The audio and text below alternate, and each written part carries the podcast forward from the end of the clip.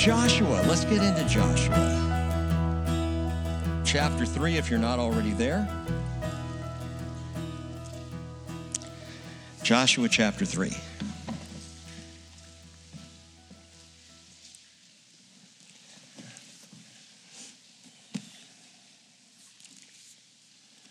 Verse 1. Joshua 3, verse 1. Then Joshua rose early in the morning, and he and all the sons of Israel set out from Shittim and came to the Jordan, and they crossed there, or they lodged there before they crossed.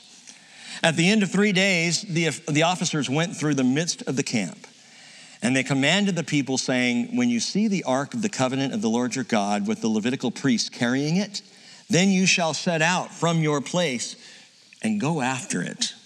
I like that. Go after it. However, there shall be between you and it a distance of about 2,000 cubits by measure. Do not come near it, that you may know the way by which you shall go, for you have not passed this way before. Then Joshua said to the people, Consecrate yourselves, for tomorrow the Lord will do wonders among you. And Joshua spoke to the priests, saying, Take up the ark of the covenant and cross over ahead of the people. So they took up the ark of the covenant and went ahead of the people.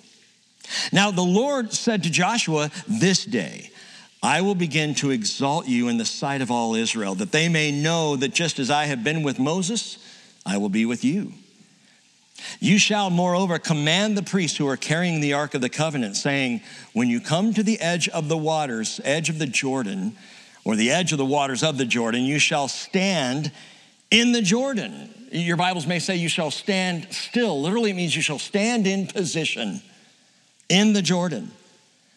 And then Joshua said to the sons of Israel, Come here and hear the word of the Lord your God. Joshua said, By this you shall know that the living God is among you and that he will assuredly dispossess from before you the Canaanite, the Hittite, the Hivite, the Perizzite, the Girgashite, the Amorite, and the Jebusite. Behold, the ark of the covenant of the Lord is crossing over ahead of you into the Jordan. Now then, take for yourselves 12 men from each of the tribes of Israel, one man for each tribe. It shall come about when the soles of the feet of the priests who carry the ark of the Lord, the Lord of all the earth, rest in the waters of the Jordan. The waters of the Jordan will be cut off. The waters which are flowing down from above will stand up in one heap.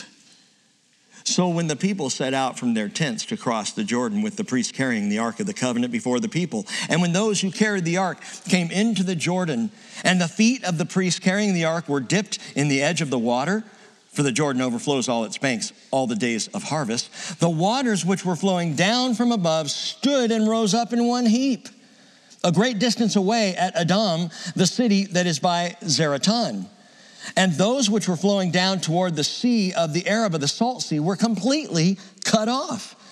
So the people crossed opposite Jericho. And the priests who carried the ark of the covenant of the Lord stood firm on dry ground in the middle of the Jordan while all Israel crossed on dry ground until the nation had finished crossing the Jordan. True story. True story. That's history, folks. This is something that took place 3,500, 3,000 years ago, in between there. True story of Joshua and the children of Israel, the sons of Israel, crossing into the promised land. Father, when we cross into promise, everything changes. And I pray for that comprehension, that revelation this morning. And I pray that from the text of history, you will teach us, Lord, how we are to live today. You will bring application that awakens our hearts and alerts us to your truth. In Jesus' name, amen. Well, I don't know if you noticed, we sang about two things this morning. All to the glory of God, all for the glory of God, songs of praise, but we sang about conquering. Our champion who conquers, who fights before us, who wins all the battles. And we also sang, I am who you say I am. I am who you say I am. We sang of identity. Identity has always mattered to us human beings, although I've never seen people more confused than they are today. I want to read you a little something, and I just ran across this yesterday afternoon and thought I, have to share that. It's fascinating because it is a global situation. This is not just a culture war that we may be involved in. It's not just issues in America that Americans are facing. This is global, this is worldwide. And out of Israel, from World Israel News, comes this headline Transgender boy must be placed in girls' class, rabbis urge, rejecting, quote, artificial changes. Let me read it to you. Amidst an uproar in the central Israeli city of Givat Shmuel over acceptance of an eight year old transgender boy in a religious elementary school, 17 leading religious Zionist rabbis wrote a letter to the education ministry urging that the child be placed in an all girls class because he, she is a girl biologically but as an eight year old has made the decision or has been, I think, guided to make the decision to be transgender, to dress and act as a boy. Uh, from grades four and up, boys and girls attending national religious public school are separated by gender. That's how they're taught. That's how they're trained in Israel. If you're a boy, you're in the boys' class. If you're in a girl, if you're a girl, you're in the girls' class. Well, last week on Friday, a group of parents protested the school's initial decision to place the child who was born a female but now identifies as male in a boys-only class. They were reportedly outraged that they had not been informed of this change in advance. According to one parent, why does my child need to know at such a young age that there are things like this in the world? He added that discovering that your friend is not what you thought could shake up their world. In their letter, letter, the rabbis referred to the child as a girl, rejecting what they termed artificial changes in sex. The girl must be placed in a girl's class. We must be careful not to hurt her feelings and to be patient with her, they stated. But halakha, which is Jewish law, does not recognize artificial changes and actually forbids such behavior. Boys may not even dress as girls, and girls may not dress as boys. Therefore, this girl must join a girl's class. The role of a religious school is to teach the halakha and ensure that students act in accordance. School administration, they added, must be careful not to wound this girl. I appreciate that attitude, by the way. One must help her with patience to recognize the identity in which she was created. Imagination does not change reality, and she should be helped to accept the wonders of creation and the fact that God created her as a girl and with the privilege of growing up to be a woman and a mother. And some would hear that and say, that is so archaic so old fashioned. How can you say such a thing? Well, they do because Jewish law, the halakha, says such a thing. And by the way, so does the Bible. The Association for LGBTQ Equality in Israel said that the rabbi's actions were endangering the child's mental health which could, quote, lead to a loss of life in total opposition to professional and medical authorities in Israel and around the world, the Times of Israel reported. I wonder which authority at the end of the day we will listen to the medical authority or the biblical authority. And I'm just asking the question that choice is yours. I've made my choice. Israel National News reported that the rabbis said they would have preferred to settle the matter privately with the school and the child's family, but since the problem is now in the public domain, there's no way to avoid addressing it in an authorized public way. So, interesting that that came out when I had already set down that identity has always mattered to us as humans that I intended to begin this morning discussing identity. I, you know what's amazing to me, and I mean this with all seriousness animals don't struggle with identity. I've never seen a one struggle with identity. Dogs never wonder if they might really be cats. Birds don't wish they were fish. Elephants don't long to be crocodiles.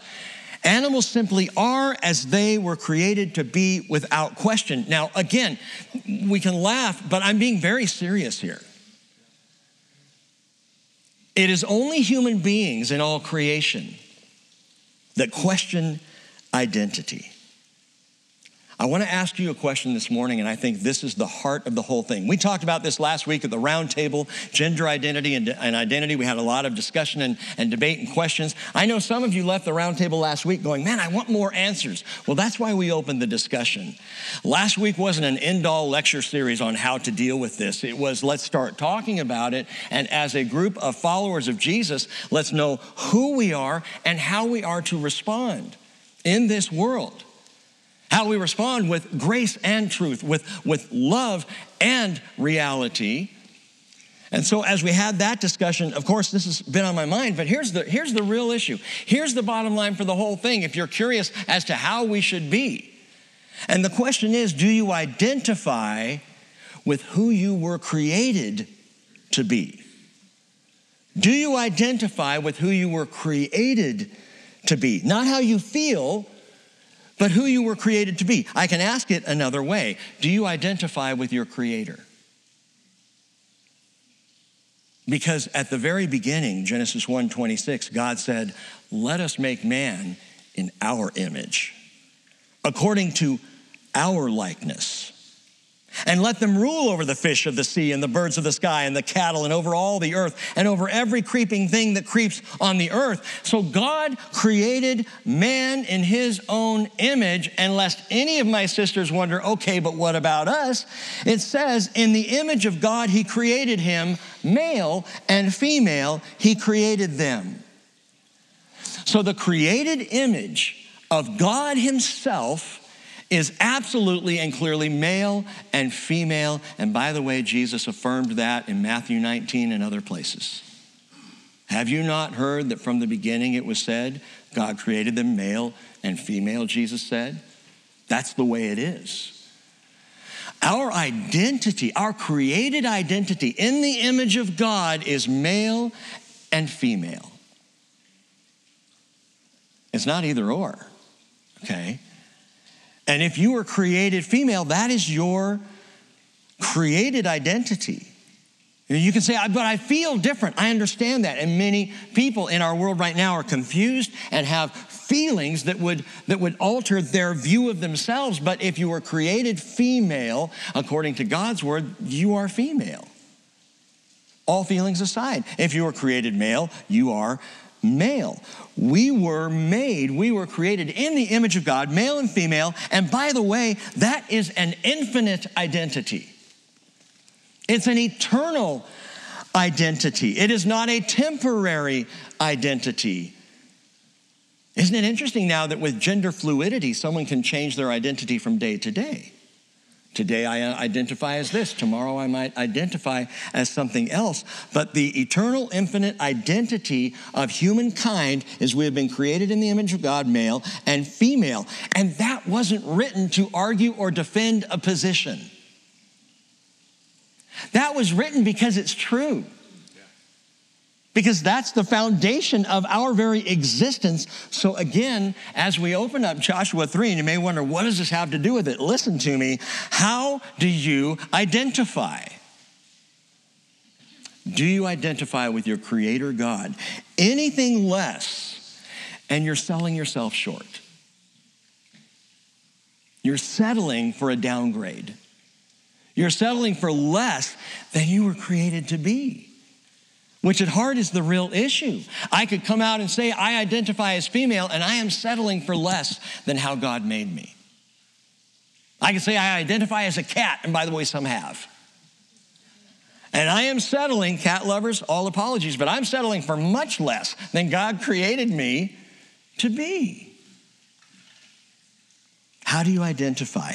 The book of Yehoshua, Joshua, this is a story, as we opened it up last week, the story of Israel coming into their God ordained identity, who they are as the people of God. It's their rite of passage, right?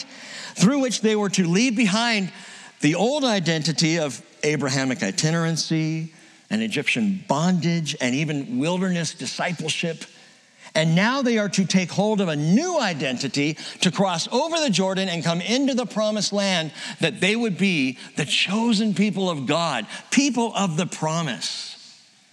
And that remains God's desire for us today to own that identity, to bring, to bring created man and woman into the promise over and across a river, as it were. A river that is impassable by flesh, impassable by human desire, impassable by feeling. We are to cross over a river by supernatural means into Christ likeness. Romans chapter 8, verse 29 says, Those whom he foreknew, he also predestined to become conformed to the image of his son. And uh, Calvinists don't misunderstand that. He doesn't say you were predestined to be conformed to the image of his son. He says, Those whom he foreknew, he predestined. What does that mean? He knew you would choose him. He knew you would embrace that identity. And so the Lord says, knowing you embrace this identity, I will predestine you in your choice, which is how it's both free will and predestination at the same time. He foreknew your decision. He predestined you to what? To become conformed to the image of Jesus. Why? Because Jesus Christ is the exact representation of God's very nature. Hebrews chapter 1, verse 3.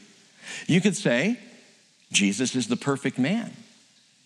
Therefore, Jesus being the perfect man, if I am created in the image of God, if male and female we are created in his image, and Jesus is the perfect image, then we are called to Christ likeness, to be like Jesus.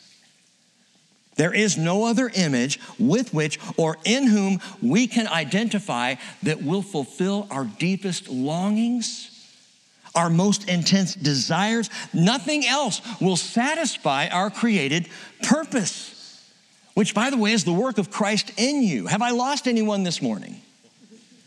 Because I really hope you're with me on this that our very identity is wrapped up in our createdness by God and it moves into complete satisfaction as we receive the promise and cross into Christ likeness. That's what we were made to be. And that is a life changing reality. It's the work of Christ in you. Colossians 1:26. Paul says it's the mystery which has been hidden from the ages and generations, but now has been manifested to his saints, to whom God willed to make known what is the riches of the glory of this mystery among the Gentiles, which is Christ in you, the hope of glory. Identity and hope, even unto glory and the good news is, Paul says in Philippians 1 6, I'm confident of this very thing. He who began a good work in you will perfect it until the day of Christ Jesus. So he's at work in you and in me right now. You know what? I don't always feel that. And that's a good thing. I woke up a little wonky this morning, to be honest. I didn't feel great. It was one of those days where, as my lids barely cracked open to see that 5:30 on the clock and just went, "Oh." And I identified with sleep. and I got here and I was a little tired and we went through the worship and some songs weren't working and we changed it around and and even during worship, I was like, I don't have the energy right now. I don't know why. I think I'm just, you know, I'm, well, I turned 58 this week. That's why. That's why. well, thanks. I didn't do anything, I just showed up. But appreciate that. I did not, I'm just being brutally honest here. I didn't feel like coming to church today. Did you? Could every hand go up and go, Man, I woke up, rolled out of bed, and went, Yes, Sunday morning. Now, some of you did, the wacky ones. I'm, I'm assuming many of you did. And I love being here. And it's not a matter of even trying to decide. I mean, there are days where it's good that it's my job, though, I can tell you, because I don't have the luxury of just staying home. So feelings are one thing. My point is this feelings are one thing, but it, it, feelings don't matter.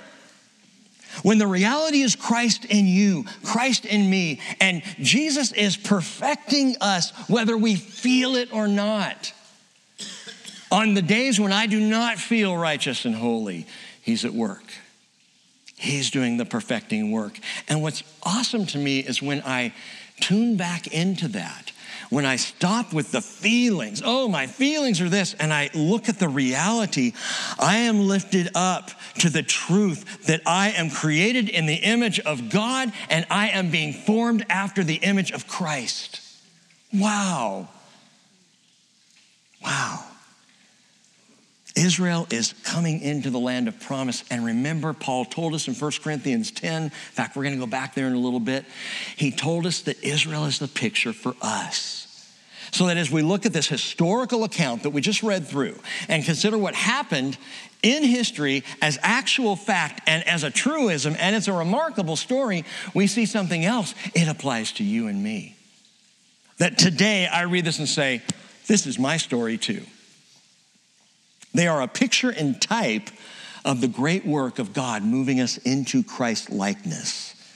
But to enter the land, they had to cross a river. Verse 1, let's walk it through slowly. Joshua rose early in the morning, and he and all the sons of Israel set out from Shittim, which means the acacia grove, from Shittim, and came to the Jordan, and they lodged there before they crossed. I love how this chapter starts.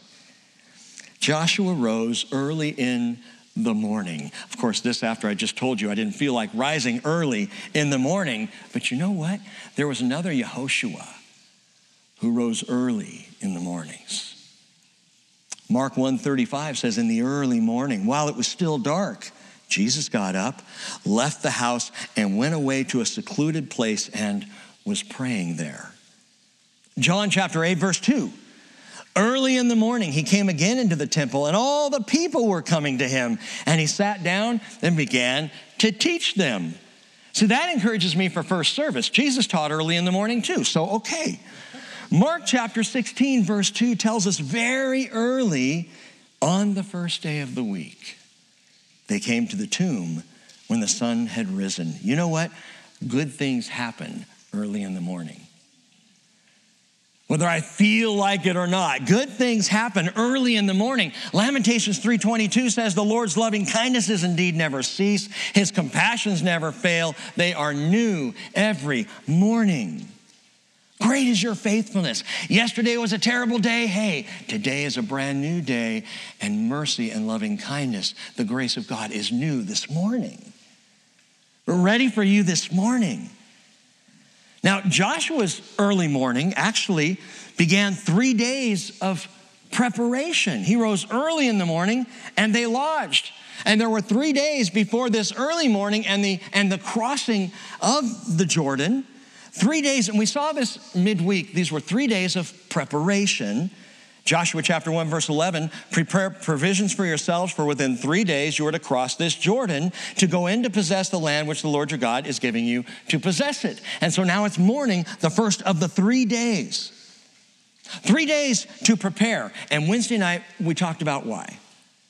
Part of the reason was separation, as the Reubenites and the Gadites and the half tribe of Manasseh, who had decided they wanted to stay on the eastern shores of the Jordan and not cross over they were having discussions with Joshua during the three days about that separation and about their promise to Moses 38 years before that they would cross and they would fight, that they would go with the children of Israel. And so now they're re- reaffirming that guarantee we're going to fight, and Reuben, Gad, and half Manasseh would go first. They would cross first, they would fight first. They would be the point of the spear as the Israelites come into Canaan's land. So it was separation. Sadly, Reuben, Gad, and half Manasseh, their men would go fight. Women and children and, and oxen and beasts and cattle and all that, the sheep would stay on the eastern shores. The men would go fight, and then they would backtrack and go back across the Jordan to their homes. So, separation was one of the things that needed to be discussed in this three days of preparation. Secondly, salvation. And we saw this wonderful story Wednesday night that Rahav the harlot lied to protect the two spies of Israel. By the way, the last 20 minutes got cut off on the live stream. If you were watching it all of a sudden it just stopped and you went, and then you're shouting curses at my name and all kinds of things.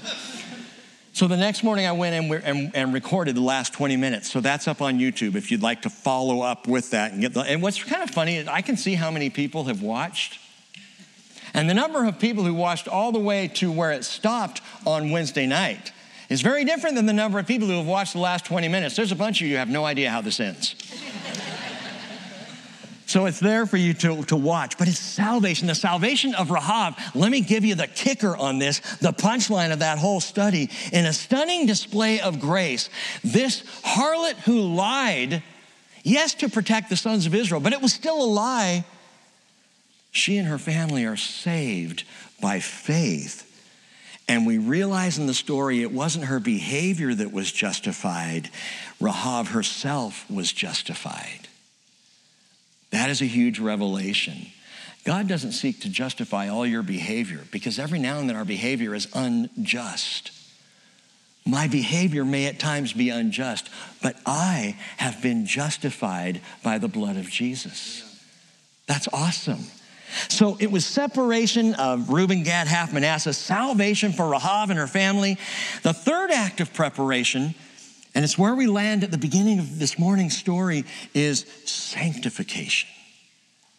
Sanctification, and now this affects all the people of Israel. Verse 2 At the end of three days, the officers went through the midst of the camp and they commanded the people, saying, When you see the ark of the covenant of the Lord your God, with the Levitical priests carrying it, then you shall set out from your place and go after it. However, there shall be between you and it a distance of about 2,000 cubits by measure. Do not come near it, that you may know the way which you shall go, for you have not passed this way before. And then Joshua said to the people, Consecrate yourselves, for tomorrow the Lord will do wonders among you.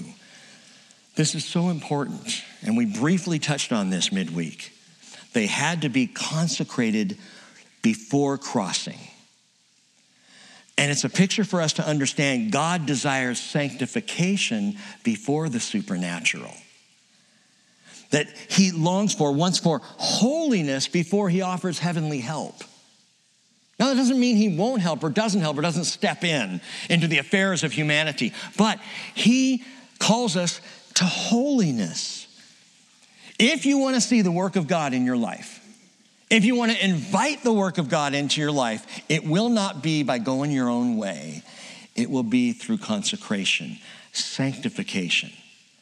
The word sanctify yourself, the phrase there is hitkadasu, and it means make yourselves holy. Joshua says, We're going to see some wonders tomorrow, but you need to be holy to see the wonders. Set apart. Make yourselves holy, set apart to God's image, God's purpose. The identity that He has for you and for me is a holy identity. It is not a worldly identity. And when I hear people say, Well, I've never seen the work of God in my life, I gotta be honest, sometimes my mind goes, Well, maybe you need to take a look at your life. Maybe your life is the problem.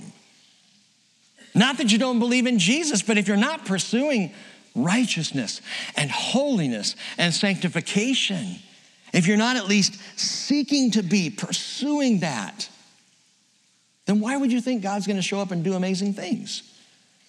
Consecrate yourselves for tomorrow. You will see God do wonderful things before He moves in you. Before this happens, He wants to, before He moves for you, He wants to move in you. Consecrate yourselves. Leviticus 11:44, I am the Lord your God. Consecrate yourselves therefore and be holy. Why, Lord? Because I am holy. And remember where I, our identity comes from, made in the image of God. He's this way, He wants us to be this way. And when we are, we are satisfied. And when we are, that's where fulfillment comes in our lives. He says, You shall not make yourselves unclean. This is Leviticus 11 44. Don't make yourselves unclean with any of the swarming things that swarm on the earth. I am the Lord who brought you up from the land of Egypt to be your God. You shall be holy, for I am holy. And if you say, Great for Israel, Peter commandeered that. 1 Peter 1:15 and said like the holy one who called you be holy yourselves also in all behavior, because it is written, You shall be holy, for I am holy. You realize the book of Revelation concludes with this, among other things, Revelation 22 11. John writes, Let the one who does wrong still do wrong. And the one who is filthy still be filthy. And let the one who is righteous still practice righteousness. And the one who is holy still keep himself holy. At the conclusion of the great revelation of Jesus Christ, John's word is be who you are. Choose your side. Choose the world and filthiness. And if you choose that, embrace it wholeheartedly. Or choose to be holy but don't play the game, the back and forth. Consecrate yourselves, for you're going to see something wonderful. Do you want to cross the river wild? It begins with a holy identity, which, by the way, in and of itself, it, it develops my true spiritual nature. The pursuit of holiness. Well, verse 6 and Joshua spoke to the priests, saying, Take up the ark of the covenant, cross over ahead of the people. So they took up the ark of the covenant and they went ahead of the people. Now the Lord said, and by the way, the word said there, that's in the imperfect, which can mean past tense. It's kind of a, a, a fluid tense. And what really I think it ought to translate is the Lord had said to Joshua. So you're getting kind of a back and forth through the chapter as Joshua tells the priest, Take the ark and go. Well, why did he tell him that? Because verse 7 tells us the Lord had said, or the Lord said to Joshua, this day I will begin to exalt you in the sight of all Israel, that they may know that just as I have been with Moses, I will be with you. You shall moreover command the priests who are carrying the ark of the covenant, saying, When you come to the edge of the waters of the Jordan, you shall stand in the Jordan. In other words, Joshua says to the priests, Walk out into the Jordan and make your stand holding the ark, stand in the river. Let me tell you something about the River Jordan. Maybe a little background to understand what's going on here and what really took place. Some of you have been to Israel and you've seen the River Jordan. I remember the first time I saw the River Jordan crossing, crossing a little bridge up in the north on our tour bus and realized as we went across the bridge that our bus was wider than the Jordan River. Are you kidding me? This is the Jordan? Talk about a major letdown. Jordan River, I'm bound to cross. We're over it. That's it. Now it's wider in other places today, but it's not very wide. It's formed by three streams, three streams. And, and, it descends from the north. It's called the Yarden. Yarden in Hebrew, which means descender or descending one, it's formed by three streams of the very headwaters. It's the Dan and the Banyas and the Hasbani. These three come together and they form the Jordan River that then begins to descend. It flows to the south. It begins up at the ruins, by the way, of a very interesting location in the Bible, a Roman city known as Caesarea Philippi. So the river finds, finds its source in the very place where Peter said, You are the Christ, the Son of the living God. That's interesting to me.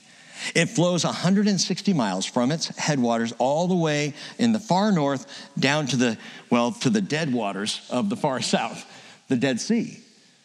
So flowing down, it flows into the Sea of Galilee. It comes into the north of the Sea of Galilee flows into that sea, and then pours out from the south end of the Sea of Galilee and continues its way all the way down, finally to meeting up in the Dead Sea, where it stops and it dies in that salt sea. It's interesting that the entire river sits below sea level because it's in the middle of what's called the Syro African Rift Valley which is a long valley that runs even north of Israel, through Israel, all the way down. And, this Syro African Rift Valley, it's also called the Jordan Rift Valley. This valley has great significance, especially in days to come.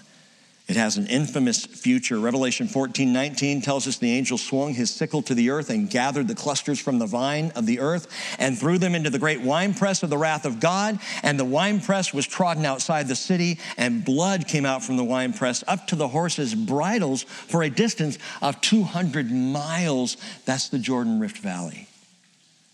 That's where Armageddon takes place. It's where final judgment takes place, called the Valley of Jehoshaphat. That valley, by the way, runs right through Jerusalem. In Jerusalem, it's a little smaller. It's called the Kidron Valley.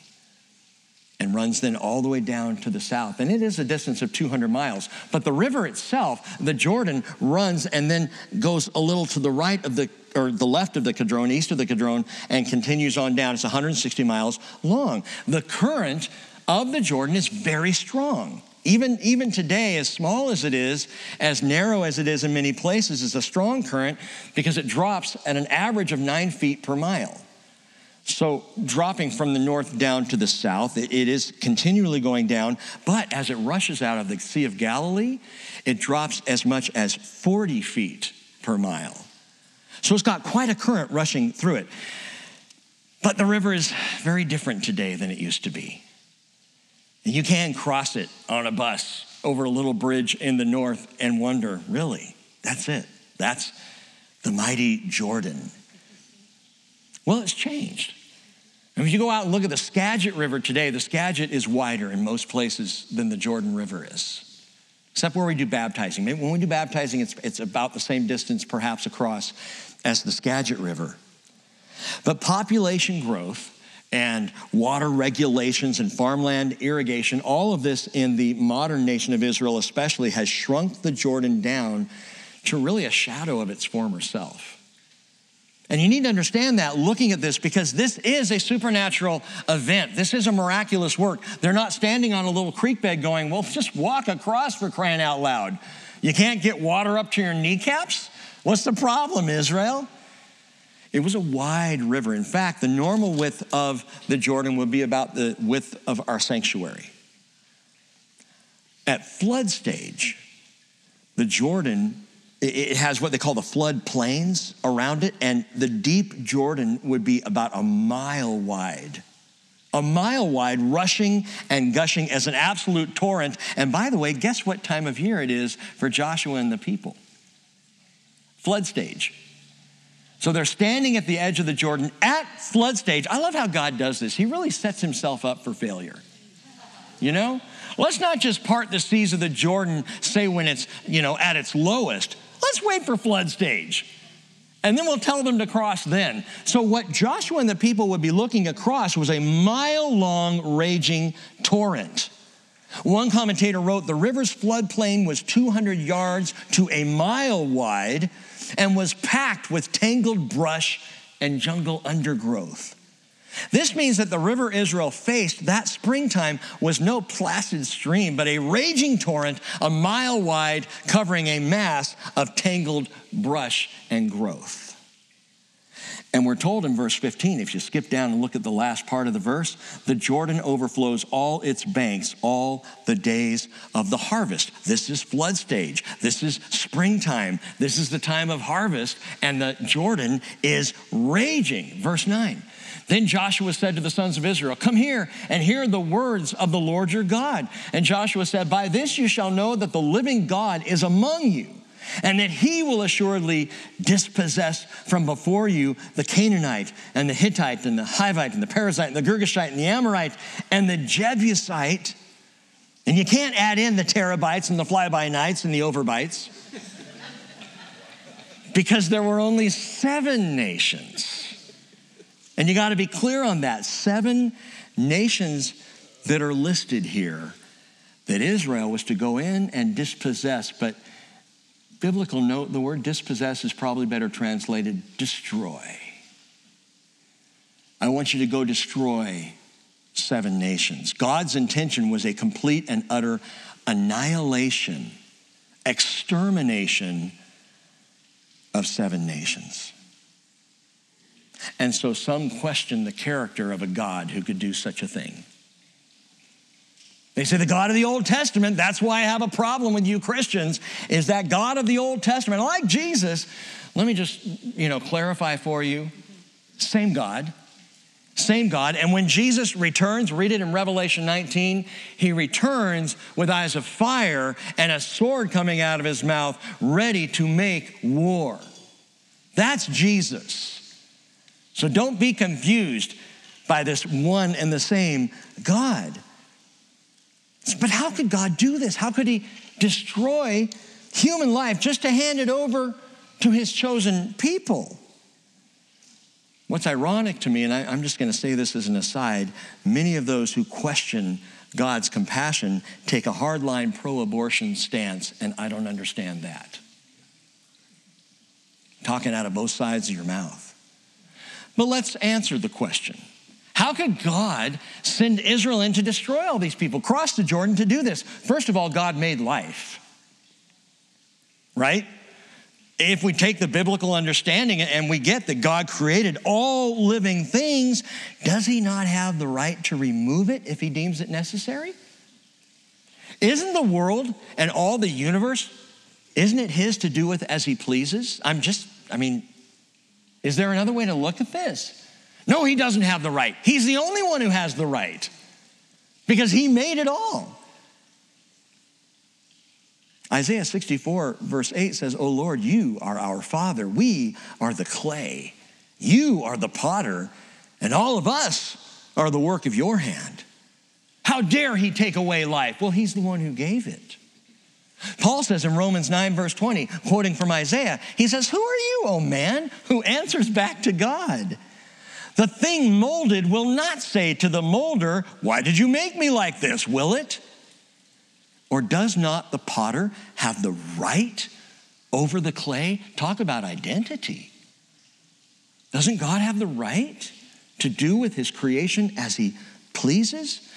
But even with that right, you Bible students know the second thing to note here is that God gave a four century reprieve to Canaan. This was not turning on a dime. This was not uh, one day he just thought, I want to wipe some people out. Let's take them out. The warning came down four centuries before. And while the Bible largely gives us the history of Israel, we don't know what the history was in Canaan. We aren't aware of the prophets perhaps sent to Canaan. We know later prophets would be sent to the pagans, even as Jonah was sent to Nineveh to save the Ninevites. Weird. But 400 years earlier, God said to Abraham, Genesis 15, 16, in the fourth generation, 400 years, they, that is your descendants Israel, will return here. Why? Why wait 400 years? Why not just do it with Abraham right then and there? Because God says the iniquity of the Amorite is not yet complete. And that's the key. God's mercy Get this, please hear this. God's mercy is so great, his judgment will not fall until sin is full. He gives us to the very end of ourselves. Why hasn't Jesus returned to this world at this time? He's given us to the end of the age. He's giving this world to the end of itself. He will not return until sin is full. So if you're looking around going, sin looks pretty full to me. Well, God is so patient. He waits and he waits and he waits and he waits until sin is, the word is complete. The word is shalem. So you could say until the sin is shalem. But shalem means whole, it means finished, full. They had 400 plus years to repent, to empty out their sin. Instead, all the Canaanites, all seven nations went the other way. And we know what was going on in Canaan when Israel was told to go and put the land out of its misery. We know what was happening. The land was full of theft, murder, gross sexual immorality, brutality, especially against women Tribal warfare, child sacrifice was a common occurrence. It was a corrupt, depraved, evil land. God said, I'm giving you 400 years. And at the end of the 400 years, their sin was full.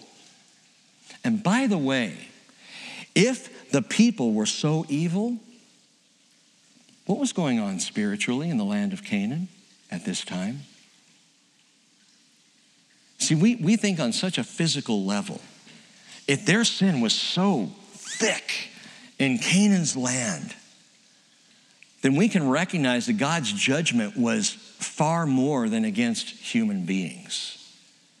Ephesians 6:12 says our struggle is not against flesh and blood but against the rulers, the powers, against the world forces of this darkness, against the spiritual forces of wickedness in the heavenlies. 2 Corinthians 10, verse 3 says, Though we walk in the flesh, we do not war according to the flesh. The weapons of our warfare are not of the flesh, but divinely powerful for the destruction of fortresses. And even as Israel physically comes into the land and physically will take out these nations, these sin, sick, brutal nations, so the evil that is filling all the land is pushed out. And that is so important. We're going to talk more about that as we journey further into this book, especially the battling. We're going to have a whole teaching on spiritual warfare and how to deal with it from a Joshua perspective. But there is one more reason that he calls for the eradication of the Canaanites, and it's related to this. God needed to sanctify the land. The land needed sanctification. Why? Because something else had to happen there. A Jewish son needed to be born in Bethlehem, in the land. This Jewish son would grow into a Jewish man and he would die on Calvary. He would rise from the dead and triumphantly ascend from the Mount of Olives to this land. He would then turn around and send his Holy Spirit at Pentecost to bring the message of the salvation of Yahweh, Yehoshua, the salvation of Yahweh, the gospel message to the world. The land needed to be sanctified so that Jesus could come into it. This is all purposeful. And that's why, by the way, the Ark of the Covenant was the focal point of the Jordan River crossing. Look again back, at, or look at verse 11. We haven't looked at it yet. Behold, the Ark of the Covenant of the Lord of all the earth is crossing over ahead of you into the Jordan. The Ark is mentioned 10 times in Joshua chapter 3. The ark with the mercy seat resting on top of it. The ark was the picture for the Jewish people of the very presence of God. That as they crossed the Jordan, they would look and they would be aware of God's presence. God is here. God is doing this. God is the focus. And by the way, in verse 4, it's interesting that the people were told to keep their distance 2,000 cubits, which is 3,000 feet, little over half a mile. They needed to stay back from the Ark of the Covenant. Oh, yeah, because if they got too close, zap. Well, that's not what it says. They needed to stay back from it. Why? So that everyone could see it clearly as they crossed. Everyone could see it. Note that he says, Do not come near it, that you may know the way by which you shall go. It is the, the landmark for them, crossing the Jordan. There's the ark. Okay, we can keep our, okay, as we do this and we're heading this way. So it was to guide them, it was to lead them, it was the very picture of the presence of God, which is why we need the Holy Spirit today, so that we can see the way which we are going. Another way to put this, when he says, keep your distance from it, is give God room to work. Give him space to do his thing. Allow him time with patience to do what he decides to do. It's amazing to me, even in the church, that some people get all up in God's face and they lose reverence and honor and respect for holiness, for who he is. He is a perfect and righteous God, and we should fall on our faces. And when we don't, we lose our way. Maybe we get caught up in the Jordan itself and wander off or don't make it across. We need to have eyes on the Spirit. So the ark of the Lord was to be held steadfast where everyone could see it so that all could know the way to go. Yesterday, we're in the car coming back from a soccer game, and Chris goes, Dad, what do people mean when they say, follow your heart? And I said, Well, Chris, first of all, it means they're stupid. This is the kind of deep spiritual instruction that I offer my son at home. What does it mean when someone says, follow your heart? And it says, and I said, Chris, it means they're saying, follow how you feel. Follow how you feel. And he goes, oh, okay. And I said, no, not okay. Because if you follow your heart, it's going to lead you into your chest, and that's about it. If you follow your heart, you're following your feelings, you're following your intuition, you're following your instincts, and that is not the Lord. Don't follow your heart, son. Follow Jesus. Follow him. He is the way to go, he is the way to the Father. No one comes to the Father but through him. And so it's his great mercy, like the ark of the covenant and the mercy seat. Mercy leads into the promise. His mercy leads us into promise. Verse 12. Now then, take for yourselves 12 men from the tribes of Israel, one man for each tribe. And it shall come about when the soles of the feet of the priests who carry the ark of the Lord, the Lord of all the earth, rest in the waters of the Jordan, the waters of the Jordan will be cut off and the waters which are flowing down from above will stand in one heap. Why 12 men? I'll tell you on Wednesday night. But listen, before the miracle happens, before it all takes place, it's proclaimed, it's described. Here's what's going to happen. So that when it does happen, they can say, oh, it really is God. He says ahead of time and then he does it. That's the entire Bible, by the way. That's prophecy. God speaks it and then he does it so that when it happens, we can say, oh, he said he was going to do this. This is the Lord. Verse 14. So when the people set out from their tents to cross the Jordan with the priests carrying the ark of the covenant before the Lord, and when those who carried the ark came into the Jordan, and the feet of the priests carrying the ark were dipped in the edge of the water, for the Jordan overflows its banks all the days of harvest. The waters which were flowing down from above stood and rose up in one heap. A great distance away at Adam, the city which is beside Zaretan, and those which were flowing down toward the sea of the Arabah, the salt sea, that's the Dead Sea, were completely cut off, so the people crossed opposite Jericho. What do you think the people of Jericho were witnessing on that day? They're already melting in their hearts. They're already shaking in their sandals at the advent of the people of Israel coming into the land. And they see this. Wow. Joshua chapter 5, verse 1 indicates that all the Canaanites recognized this stoppage. It's not even a parting. We see the parting of the Jordan. It wasn't a parting. The waters didn't part one side or the other. That was the Red Sea. The water stopped. And the people walked across immediately on dry ground. And I can tell you that is impossible. Because I've stood in the Jordan River doing baptisms and sunk to my ankles in the thick mud. If you were to dry up that water, it would take a bit for that mud to dry up. But they're out there, they step out there, the ground is dry, the waters are piled up. This is a supernatural event. And Joshua 5 1 tells us that even the Canaanites recognize this as a supernatural feat of Yahweh God.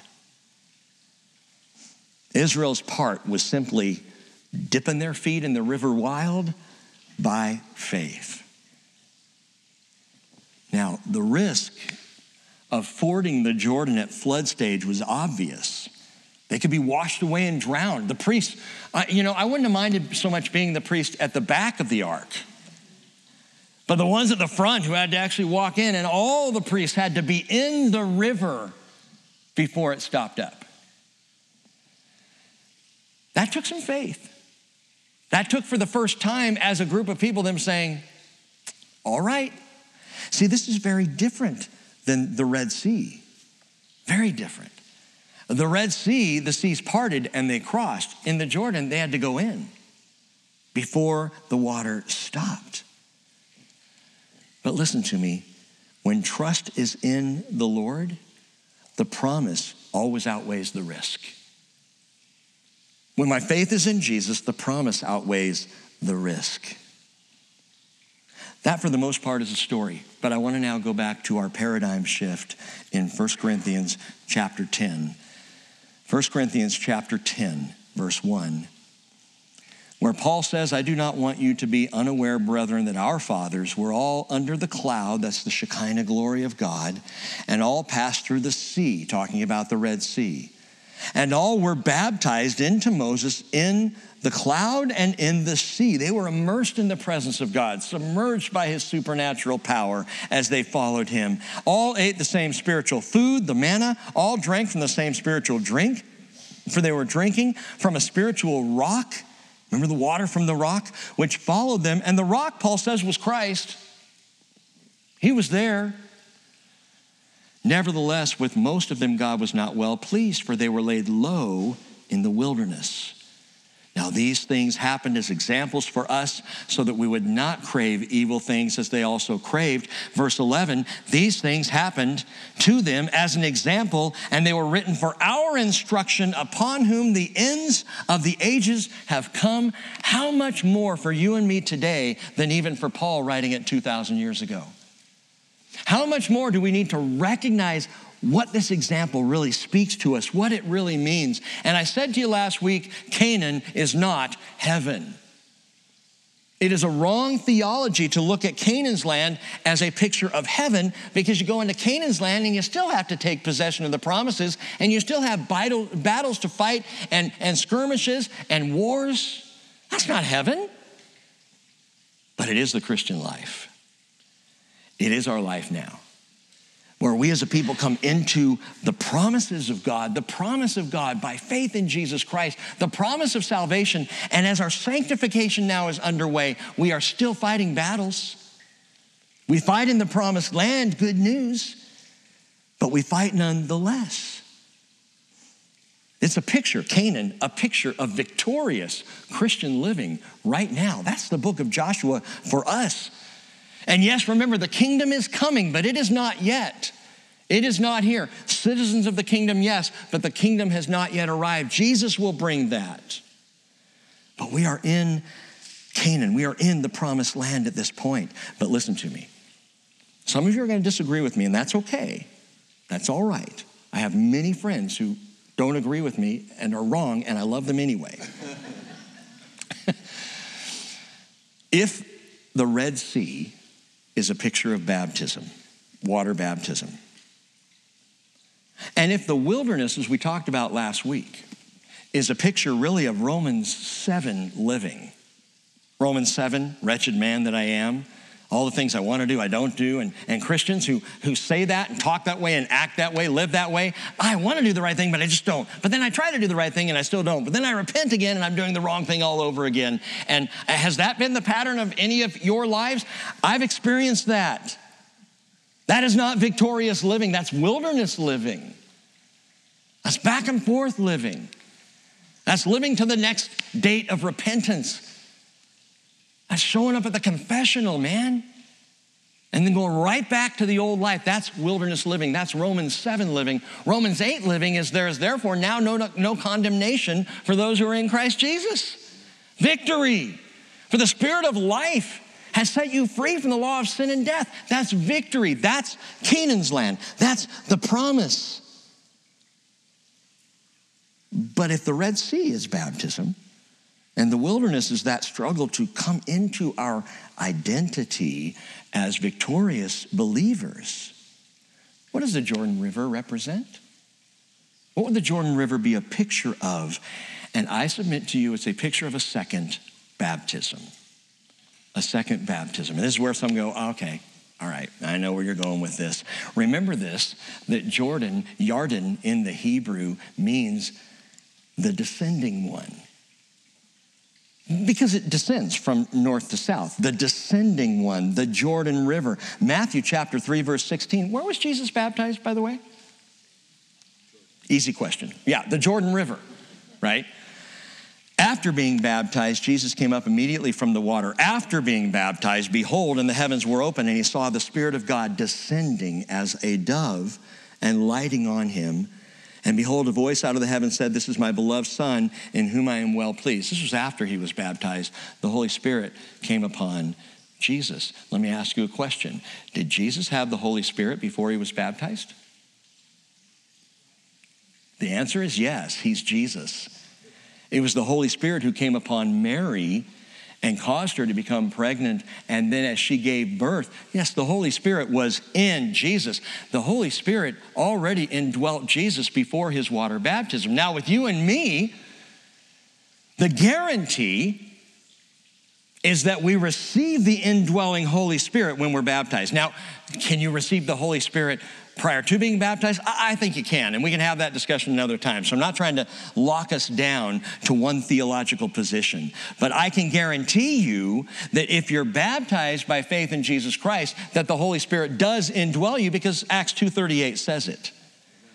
Repent, be baptized, every one of you, and you will receive the gift of the Holy Spirit. That is, He comes into you to dwell with you. Jesus already had the Holy Spirit.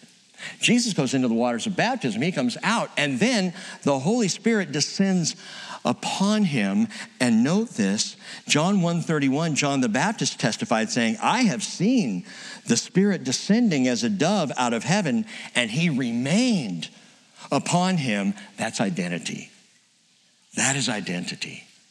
That's where Jesus knew who he was, knew his identity, but that's where the world saw that he was identified with the living God.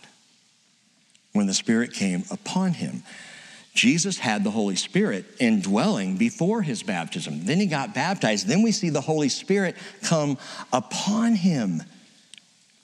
And Luke chapter 4, verse 14 tells us Jesus returned to the Galilee in the power of the Spirit. Note that the Bible doesn't give us a single miracle of Jesus until after the Holy Spirit came upon him. Some extracurricular books. Some of the Apocrypha, uh, Apocrypha try to claim that Jesus did miracles as a child, but there's no historical evidence of that whatsoever. And I don't think he could have. Why not? Philippians chapter 2, verse 7 Jesus emptied himself, taking the form of a bondservant, and being made in the likeness of men, being found in appearance as a man, he humbled himself by becoming obedient to the point of death, even death on a cross. Jesus emptied himself of power and glory. Jesus, when he was born on the earth, though he had the indwelling Holy Spirit, though he was by very nature God and man, did not have supernatural power. He was just like you and me for 30 years. And then Jesus is baptized. And then the Holy Spirit comes upon him. And suddenly he returns to the Galilee in the power, the Bible says, of the Holy Spirit. That word power is dunamis. Remember that. So now all of a sudden, the power, why would God do it that way? So that we would understand our identity, so that we, like Jesus, would understand we will not have the power to do anything except by the Holy Spirit. And I think that we could see that you can have the Holy Spirit indwelling you, be identified with God, be justified, saved, and, and loved by God, and yet not be empowered by the Spirit because maybe you never received the Holy Spirit. Like that group of guys that Paul ran into toward the end of the book of Acts, I think it's Acts chapter 19, runs into these guys. And, and, and Paul says, Hey, have you received the Holy Spirit? And they go, Holy Spirit? We didn't even know there was one. Paul goes, Well, how were you baptized? Oh, into John's baptism. Oh. So John the Baptist baptized you, and that was a baptism of repentance. That was not a baptism even of receiving the Holy Spirit at all. So what did Paul do? He laid his hands on them, and the Holy Spirit came upon them, and they all began speaking in tongues, evidencing, at least at that point, that this had just happened. And then they were baptized. It's completely out of order.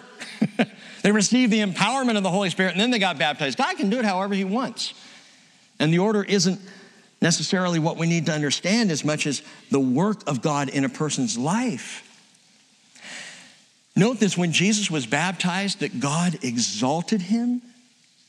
God exalted him. I mean, this is my beloved son with whom I am well pleased. Uh, Philippians chapter 2, verse 9 says, For this reason also God highly exalted him and bestowed on him the name which is above every name, so that at the name of Jesus every knee will bow of those who are in heaven and on earth and under the earth, and that every tongue will confess that Jesus Christ is Lord to the glory of God the Father the Lord exalts Jesus. Note that, that he did that with Joshua. This day I will begin to exalt you in the sight of all Israel. Why? Why is he going to exalt Joshua? That they may know that just as I have been with Moses, I will be with you.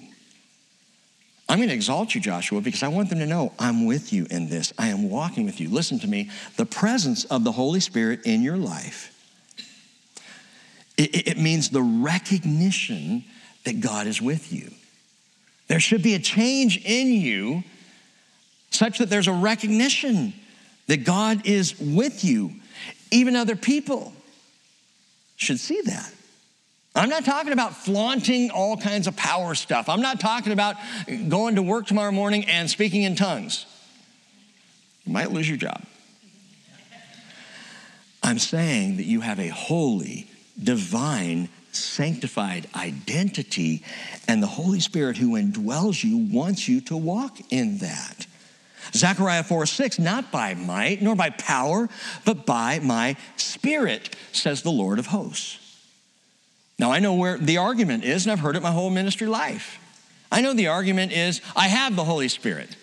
Why do I need the baptism of the Holy Spirit? Well, one is within, one is an indwelling, and the other one is a coming upon, and they are distinct. And we talked about this in John chapters 14, 15, and 16, and John 20. I think we went over this, so this shouldn't be a surprise that I'm sharing this with you.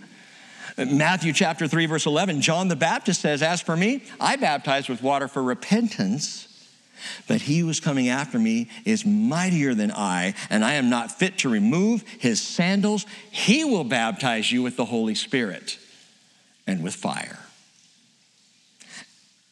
And on John, in John 7 37, on the last day, the great day of the feast, Jesus stood up and he said, If anyone's thirsty, let him come to me and drink. He who believes in me, as the scripture said, from his innermost being will flow rivers, torrents, like the Jordan at flood stage, torrents of living water, and he spoke of the Spirit. Is your Christian life, and does it evidence that, at least to you? The, the, the presence of the Spirit in your life, is this torrents of living water, or is it trickles? Are you the one who, man, the glass is full, but it's just a full glass? Or have you been dropped right back into the pitcher? Do you remember the example?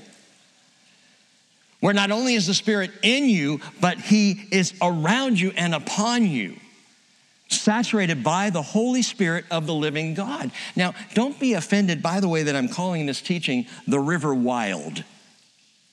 I know it makes sometimes people uncomfortable when we talk about God or the Spirit as being wild. I'm not saying the Spirit is out of control, but Jesus is the one who used the word torrent when he spoke of the work of the Holy Spirit. Do we see torrents in the church today? Or do we see trickles? And I think part of it is because we've missed the promise. We're still on the eastern banks. We're still looking across the Jordan. We have not passed through that second baptism. The river wild. Why? Because the Spirit, while not being uncontrollable, the Spirit is unpredictable at least in terms of when and how and where he's going to lead the born again person. And, and if your thinking is, okay, if I get this baptism of the Holy Spirit, I'm going to have Holy Spirit glue me to the wall. Or I'm going to be rolling down the aisles, or I'm going to be completely out of control. I'm going to bark like an animal. Listen, if dogs don't long to be cats, don't long to be a dog. Okay? I'm, I'm going to lose control of myself if I have this Holy Spirit baptism thing. We have completely missed then what it means. John chapter 3, verse 5, Jesus says, Truly, truly, I say to you, unless one is born of water and the Spirit, he cannot enter the kingdom of heaven or the kingdom of God. That which is born of flesh is flesh. That which is born of the Spirit is spirit. Do not be amazed that I said to you, you must be born again. Then he says this about the Holy Spirit the wind blows wherever it wishes, and you hear the sound of it. You don't know where it comes from and where it is going. So is everyone who is born of the Spirit. I don't know where I'm going, but he does. I don't follow my heart, I'm following him. I'm going where he leads. And that doesn't mean you're going to move away to the darkest regions of Asia or Africa to try and do mission work. Actually, they need to send some people our way. But I'll tell you what, for my part, the most unexpected torrential events of my life have happened right here. Right here. I haven't had to go anywhere to experience God's completely unpredictable. If you had told me, how old is Anna Marie? 24. If you had told me 24 years ago what my life would look like now, I couldn't have believed that. That wasn't me. That's not where I was headed. That's not what I was going to do. The Holy Spirit's unpredictable. Acts chapter 1, let me read this to you. Understand back in Luke chapter 24, Just stay with me a few more minutes here. Acts chapter 1, following Luke 24, 49, where Jesus said, Behold, I'm sending forth the promise of my Father upon you, and you are to stay in the city until you are clothed with power from on high. He said this to the apostles, listen to me, who in John 20 had already received the Holy Spirit. And now he says, Stay in Jerusalem until you receive power, dunamis. It's the same word used of Jesus when he returned to the Galilee in power. It was different. He had the indwelling Holy Spirit. Now he's functioning in the power. Many of us have the indwelling Holy Spirit, but are not functioning in the power. And that's that second crossing. That's the Jordan River crossing that I'm talking about. Well, Rick, I don't want to be part of a huddle of people jumping up and down and shouting and speaking in tongues and doing all kinds of things. You don't have to be. Where do we get the notion that that's what it means to be baptized with the Holy Spirit?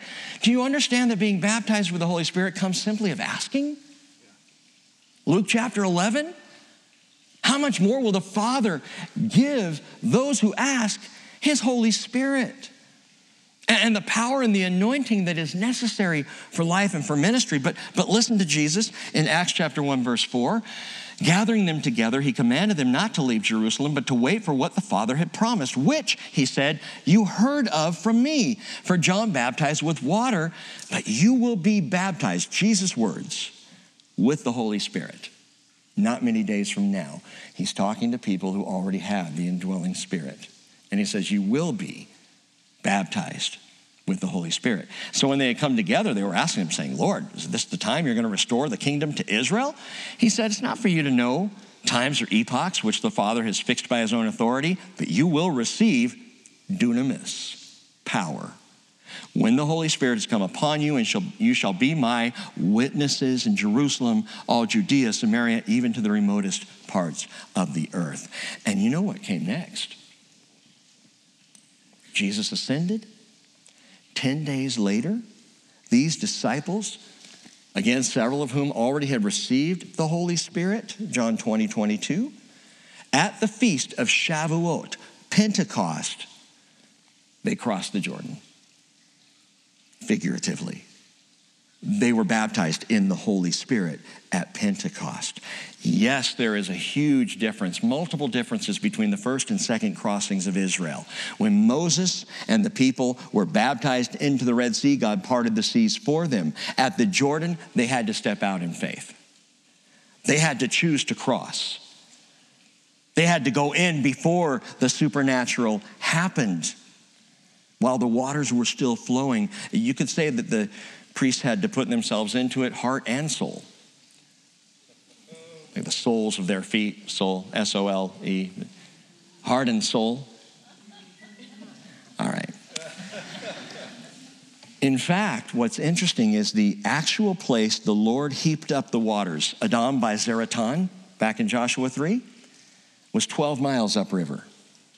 12 miles was where he stopped the waters. You know what that means? That means that God stopped the water before they stepped in. But they didn't know. They didn't know. They had to act on faith, but before they acted on faith, God know they were about to act, knowing they were about to act on faith, stopped the waters that they could cross by faith. God's always moving ahead of us. Every time we think, "Oh, I get it. Now, God, we can do something." He knew you were about to get it so they could you could do something. He's always ahead of us. They had to take possession of something God had already done by faith. And there's another picture of the Holy Spirit here. As God held back the waters in the Jordan crossing, picture of the Holy Spirit. As God, I might say, restrained the waters. Anyone know what the Holy Spirit is referred to as in and through the church in Second Thessalonians chapter 2? The restraining influence. Well, that's interesting too. And we're going to talk more about that in a later study. But when did all of this take place in Joshua's story? When did it happen? At the harvest, at the same time as Pentecost. That's remarkable to me. These things are not coincidental. That the people crossed the Jordan River in the springtime at the same time as the harvest. And the day of Pentecost, Shavuot, is a celebration of the harvest, that feast of weeks. Jesus said in John 4 35, Behold, I say to you, lift up your eyes and look on the fields that they are white for the harvest. Already he who reaps is receiving wages and gathering fruit for life eternal, so that he who sows and he who reaps might rejoice or may rejoice together. Joel 2:28, which by the way Peter's going to quote in Acts chapter 2 at Pentecost.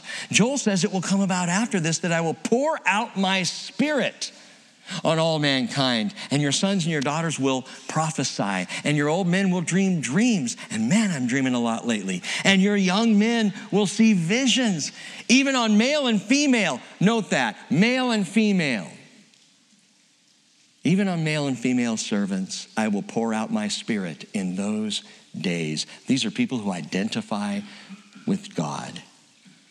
And when you're born again, you are filled with the Spirit.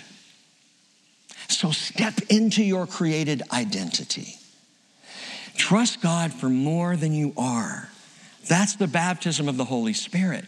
It is trusting God for more than I am. Well, that doesn't fit my Baptist theology. Okay, it didn't fit my Church of Christ theology several years ago either. I'm not concerned with your theology or mine, I'm concerned with what the scripture teaches us. And what we see in this Jordan River crossing is a marvelous promise of power. Power where we can have this identity in Jesus Christ empowered. The Jordan crossing, the, the baptism of the Holy Spirit, we step into that created identity.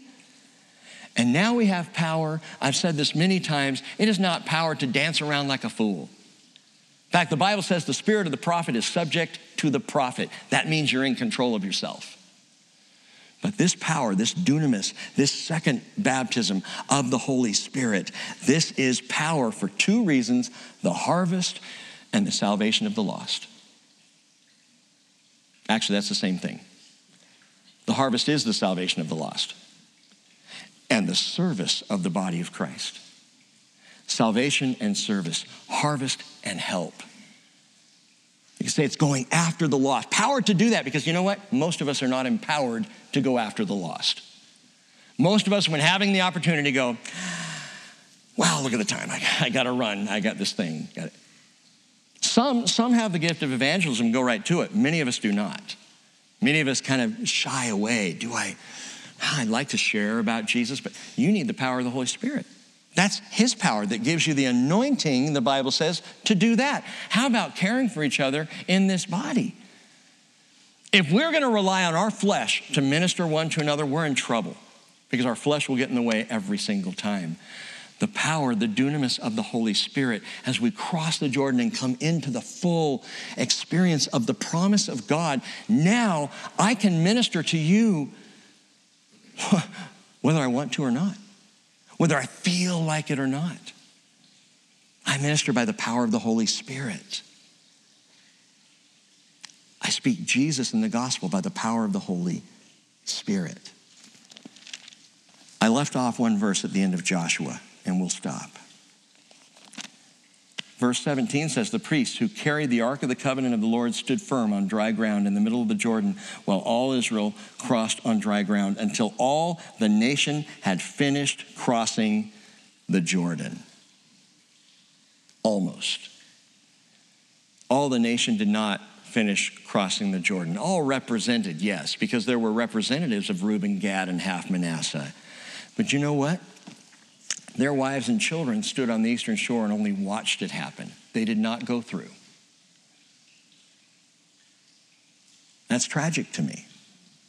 And those fighting men who went through backtracked when they were done and went back over to the eastern shore. And by the way, it's going to cause a big problem as they head back across. And we'll talk about that in a later study as well. Someone might say, Rick, it sounds like you're saying I'm missing out if I don't cross the Jordan, if I don't get baptized in the Holy Spirit. And I would say, You're right, you're missing out. But please hear my heart and hear the word on this. This is not a value judgment. This is not even an identity judgment. Your identity is in Christ, period. But you know what this is? It is an opportunity.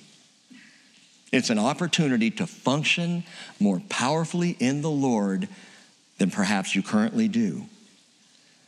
You cannot get more of His Spirit, at least in terms of His presence, but you can certainly receive, I can certainly, certainly receive more power for the harvest and to serve. Cross this Jordan. Cross this Jordan. Stop playing theological games and look at what the Bible says and just say, God, I want all of your promises. I want everything you desire for me. Step out by faith into the river. There are some big walls. There are some tough battles ahead. There are people whose entire identity is bound up in a lie and they need Jesus Christ. Are you up to that task? I'm not. But by the power of the Holy Spirit, we can still bust down walls and see people like Rahab saved by the gospel of Jesus. But to do so, we need all the armor and strength and power we can get.